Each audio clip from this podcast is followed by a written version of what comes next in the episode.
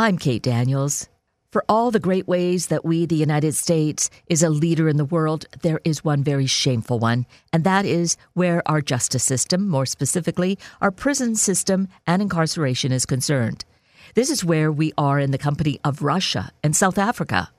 Professor Peter Enns is with us to discuss some of the aspects for this, which we find in his new book, Incarceration Nation How the United States Became the Most Punitive Democracy in the World. Professor Enns teaches in the Department of Government at Cornell University, where he is also the executive director of the Roper Center for Public Opinion Research. And we have him joining us this morning to share some insights. Peter Enns, good morning. It is really so wonderful to have you join us this morning. Good morning, Kate. It's my pleasure. You have so much important information to impart to us this morning. We're obviously not going to be able to cover all that we need to in a half hour, but that's the purpose of having a, a great book to provide all the details and all the information, as well as a website.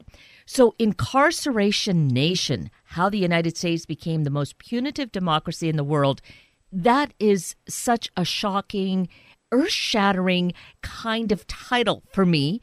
But because we have been living this for quite a number of decades now, perhaps I shouldn't be feeling so shocked. Well, it is stunning that the United States has the highest incarceration rate in the world, and this is a product of decades of growth in the prison system in this country. Well, as you say, it's been happening for decades. It really began to accelerate in the 1960s, correct? Yeah, the and the, the, the 70s is where we really then see the takeoff through the 80s, 90s. It continues. And I think it's important. Not only do we have the world's highest incarceration rate um, and, and spend this tremendous amount, but the, the U.S. criminal justice system is incredibly punitive in, in other ways. And I'll give an example. So recently, President Obama banned solitary confinement in federal prisons for juveniles. And so I imagine a lot of folks before that didn't even realize that those under 18 could be in federal prison and then in federal prison could be experiencing solitary confinement. Now that's not a large number of individuals, but but that to me is is just a stunning illustration of how far the the punitive nature of the criminal justice system has gone. And so here in Incarceration Nation, you go into a lot of statistical research. And, and that, I, I think, underscores how these are not simply stories, which, of course, the stories are important, but showing how this all began to accelerate and I think, again, what is shocking is we want to think of ourselves as becoming uh, what? More enlightened, more uh, benevolent. At least I look at it that way over these more recent decades. But to become more punitive really seems extraordinary.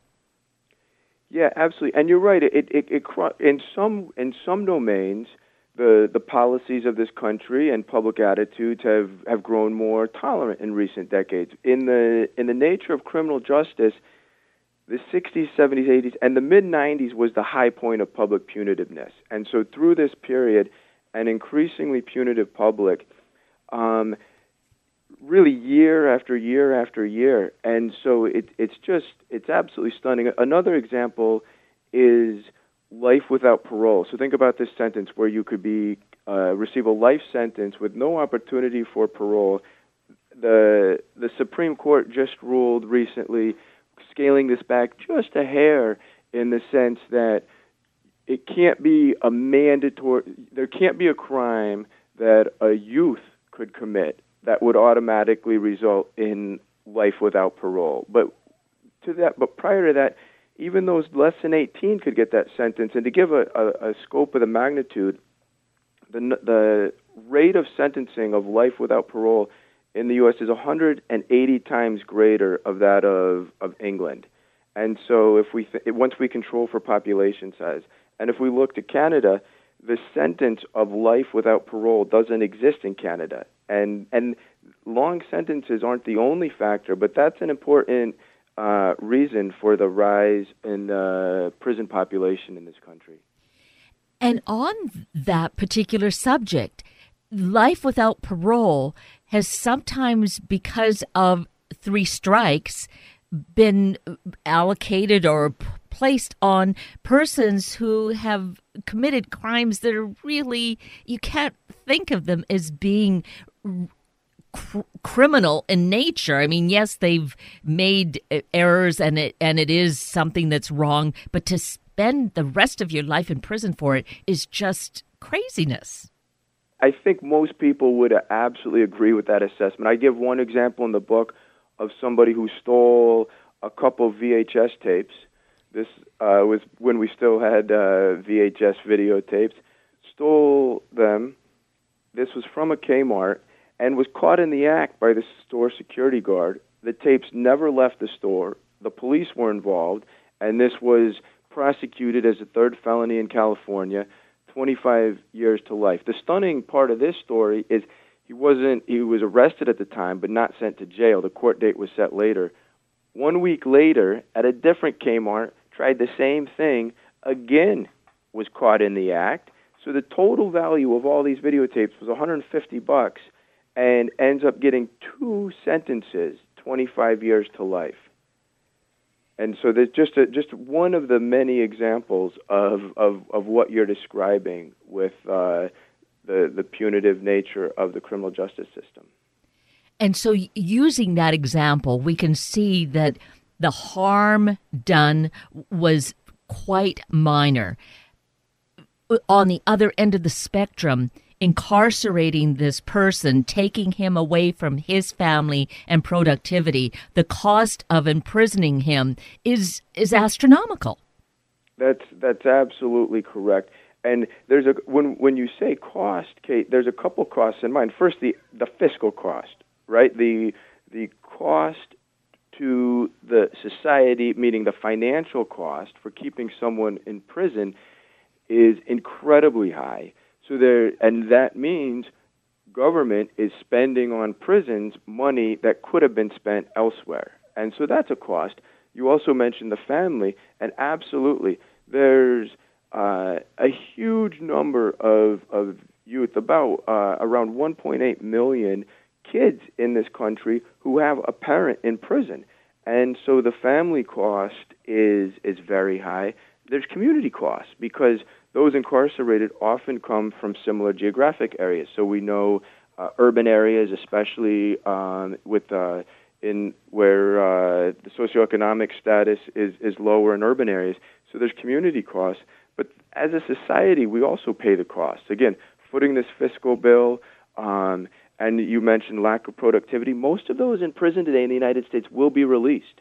And so policymakers and the public need to be attentive to what's being done to make sure that those who are released from prison uh, have the opportunity to become successful, productive members of society.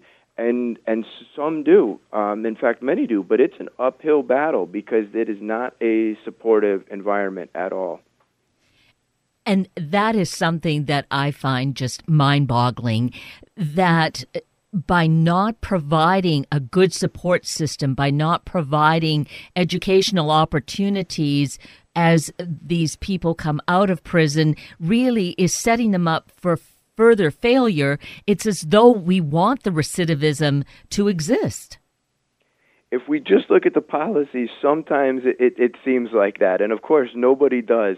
But the policies and the systems we have in place are are not designed to minimize recidivism. So the, the lack of education and training opportunities while while incarcerated. I mean, imagine anybody who is excluded from the workforce for one year, five years, 25 years, trying to go back and find a job is incredibly difficult. Now envision being in a in a prison cell for that time and it's even magnified. Some some jobs you're not eligible uh, to obtain. Others, it's just the stigma that employers attach to having served time in prison. And so the, this incredible obstacles. An, another factor related to this, the many many prisoners, in fact, most, leave prison with high levels of debt. Some of this is the costs that accrue while being in prison. So recently in the news, there's been attention to how much it costs to use payphones in prison to call family, the cost of purchasing necessary items in prison. Also, if anyone owes debt when they go to prison, that continues to accrue. So if someone owes child care and they're in prison for 10 years, they have 10 years of child care payments they owe upon being released. And so the, the obstacles are, are absolutely tremendous. So to feel as though they can come out and really have a fresh slate, that that is probably non-existent for a, a great number of the population. It's it's a challenge. Now I do know individuals who have have served time in in prison and have come out and are doing incredibly well, employed, reconnected with family, and and leaving, le- leading a, a model life and doing incredibly well. But that is the in spite of all of these obstacles. And if there was more opportunities and more attention and more support upon release, we would see more of those formerly incarcerated following these successful paths. So we spend exorbitant amounts of of dollars on the prison system for all that it entails from building more and more prisons. We've seen such an increase in that. Although, as you note, that that has also, we've, we're seeing some closure of prisons, but there was just this huge increase and then all the staffing of that, the cost then of, of the, that housing versus the other side of the spectrum with people who are in prison, many with inadequate education. If we used dollars for education and we're not, we're throwing it into that criminal justice system, wouldn't that make a huge difference? Almost all scholars and researchers agree with that point, whether we look at political scientists, economists, sociologists, historians there's there's uniform agreement that the level of incarceration in this country, the co- the financial cost far exceeds the benefits.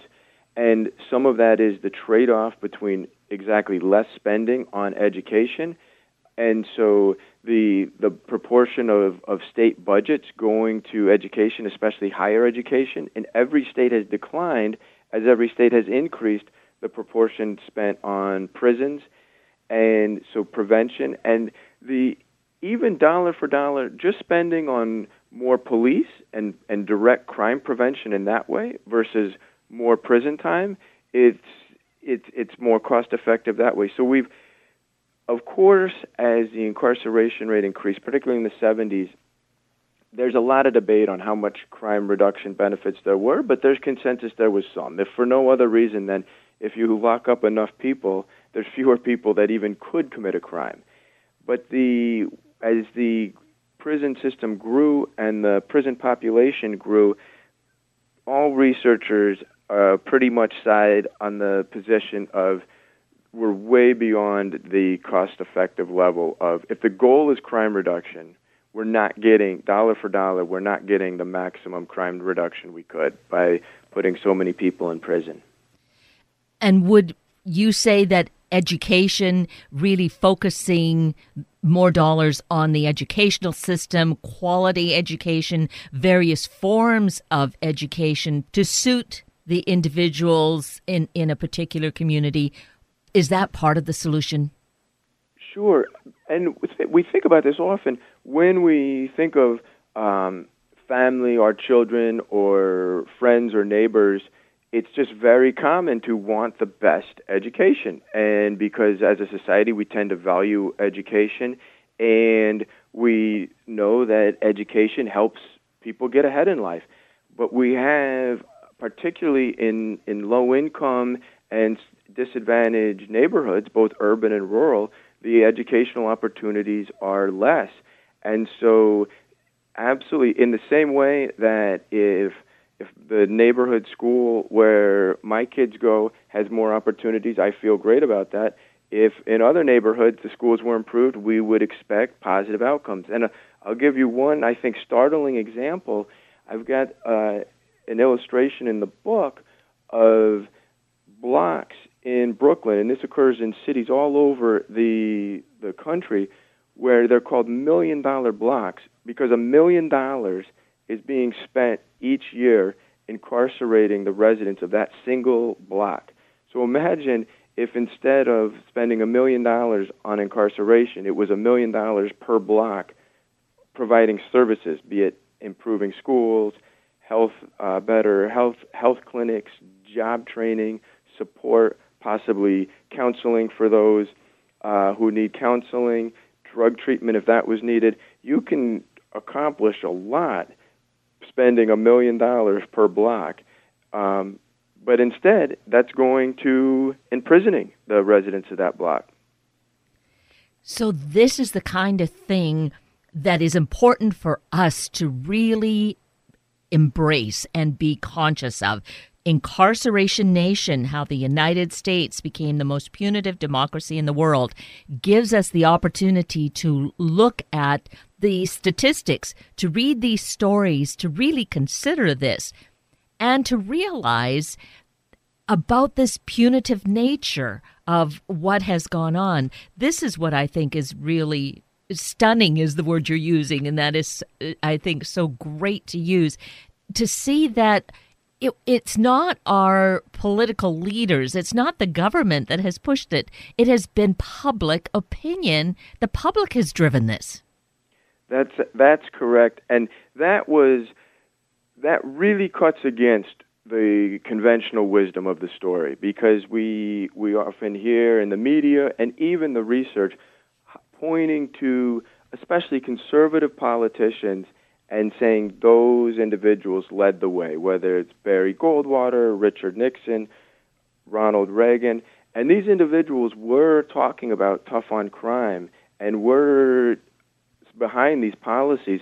But when we when we look to history, look at the data, what I find is they were following the public. The public was becoming more punitive, and that's why this became a political issue. That's why the policies changed, and that's why we see these political leaders moving the criminal justice system in the more punitive direction.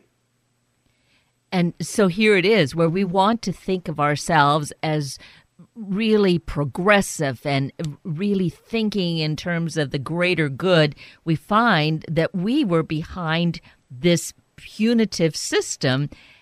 Part of it, then, as you suggest in Incarceration Nation, Peter, the media had a part to play. The media is an important part of this story. That is correct.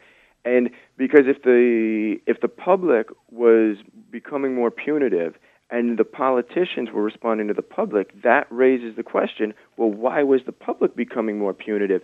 And media is an important element there. And what begins to happen in the 1960s, and of course the 1960s was a tumultuous time period in this country, the crime rates increasing.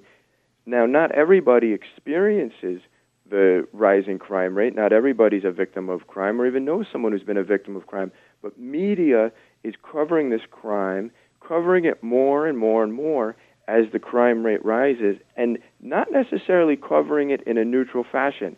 So, violent crimes were more likely to be covered in the news, crimes committed by racial minorities. As the crime rate goes up, media coverage of crime goes up, and and this media coverage in this typically sensationalistic uh, nature, and then we see the public becoming more punitive in response. And uh, as you mentioned, in a sensationalistic way that this is reported, it's taking, um, I think you use the word episodic so that it's not really giving the whole scope of the story. We're just seeing these slices. Exactly. And so the focus on the crime, the scariest nature of the crime, and that can be an important part of the story. There's other elements that also need to be considered, and, and we're seeing a little more of this recently where there's imperfections in the judicial system. And so there's been examples of those on death row, even some who have been executed, who later are found to be innocent.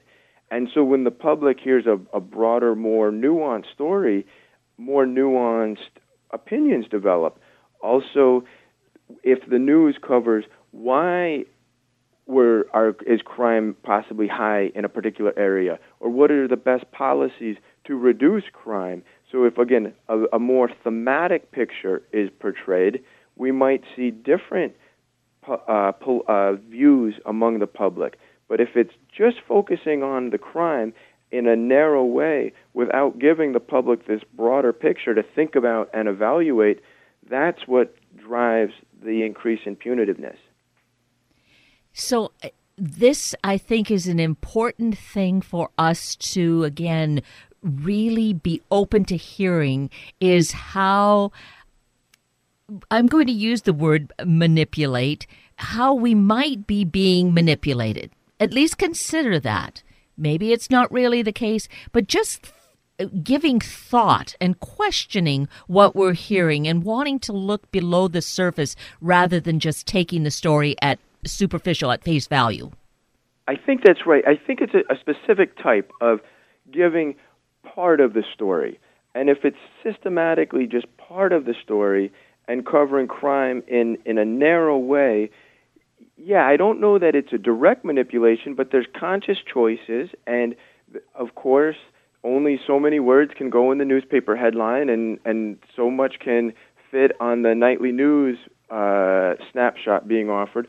But yeah, a series of conscious choices about which crimes to report, how to report on those crimes, and then again, not embedding the issue in a broader context. And so there's choices being made, and that has an, a direct effect on how the public thinks about that particular issue.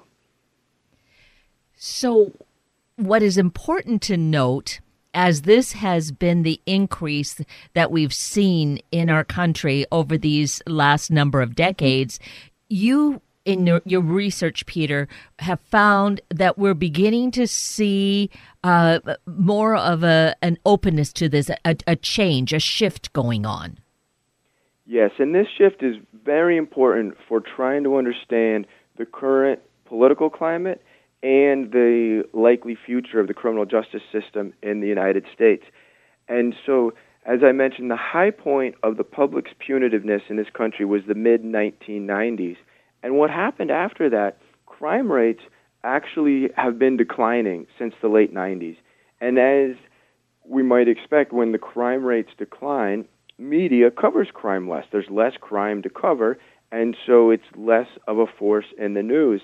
And as a result, the public has been moving in a less punitive direction. Now, we're still a very punitive country, our policies are punitive, and the public is in support of being tough on crime. But the change has been in a less punitive direction. And this is really important to understand.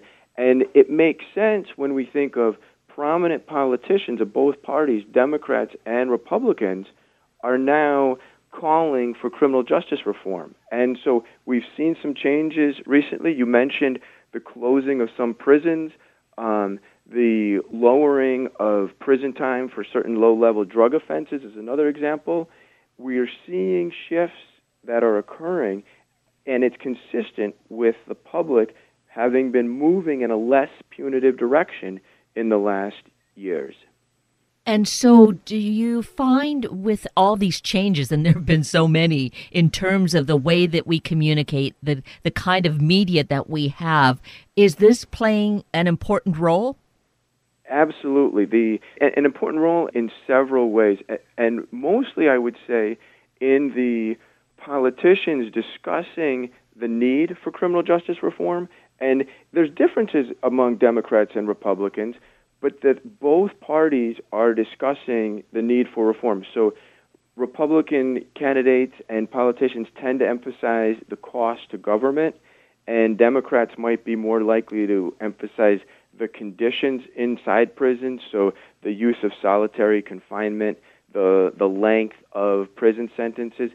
But both parties talking about these issues is really phenomenal in the sense that we're very polarized politically in this country. In fact, if we look to the U.S. Congress, the Democrats and Republicans have never been more polarized, never been farther apart in the history of Congress. And so the fact that we hear them saying similar things on this issue is illustrates both, in my view, the importance of public opinion, the parties coming together to follow public opinion, but also that this is an option for reform of the system and a really important time period in terms of thinking about the future of the criminal justice system in the United States. And this, of course, it impacts every single one of us. We are all touched by this in some way. It's very much a, a, become a part of our culture. And so it's heartening to know that there is this change occurring. And that's where I feel, Peter, that in your book, Incarceration Nation, you give us such an important view of this. You've mm-hmm. done incredible research, and we've just really, I think, skimmed the surface.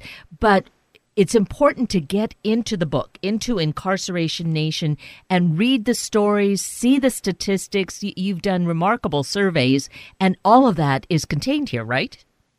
Yes, all there. And one thing, because this, these overtime patterns are so important to understand what's happened, for example, in the 50s, the U.S. incarceration rate, it was between Finland and Denmark's incarceration rate. So to understand what's happened through history, I've tried to display all of these these the data in these figures so anyone reading the book can just look at these graphs and get an understanding of what have been what have been the causes and the implications of the rise of mass incarceration in this country.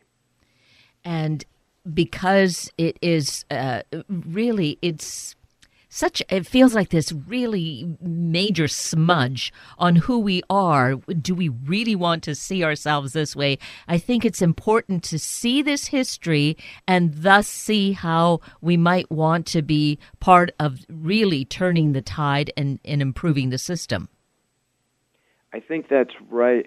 And i think what's an important takeaway is we actually can. And we often hear that policymakers, politicians don't pay attention to the public, don't pay attention to people like us. In the case of the criminal justice system, the politicians have, for the last 60 years, followed the public. And so the public has some agency in this. And if public opinion and if individuals uh, learn more and try to get a more nuanced view, and if the trend continues in a less punitive direction, we can expect that to lead to meaningful change. So excellent. That is really important and good news. Well, Peter Enns this has been such a stimulating conversation. I am just so grateful to you for taking time with us for the work that you obviously are very passionate about. You have a website, which I think is another important source for people to get further information. Let's mention that. Sure, peterenns.org, and my last name's E N N S. So peterenns.org, and absolutely, your listeners can get more information about the book, my research, my emails there. If anybody has a question to follow up on, always happy to reply to an email question. So that information is all there. Terrific. Again, many thanks for this really important information and for your time today. Thank you, Kate. Absolutely my pleasure.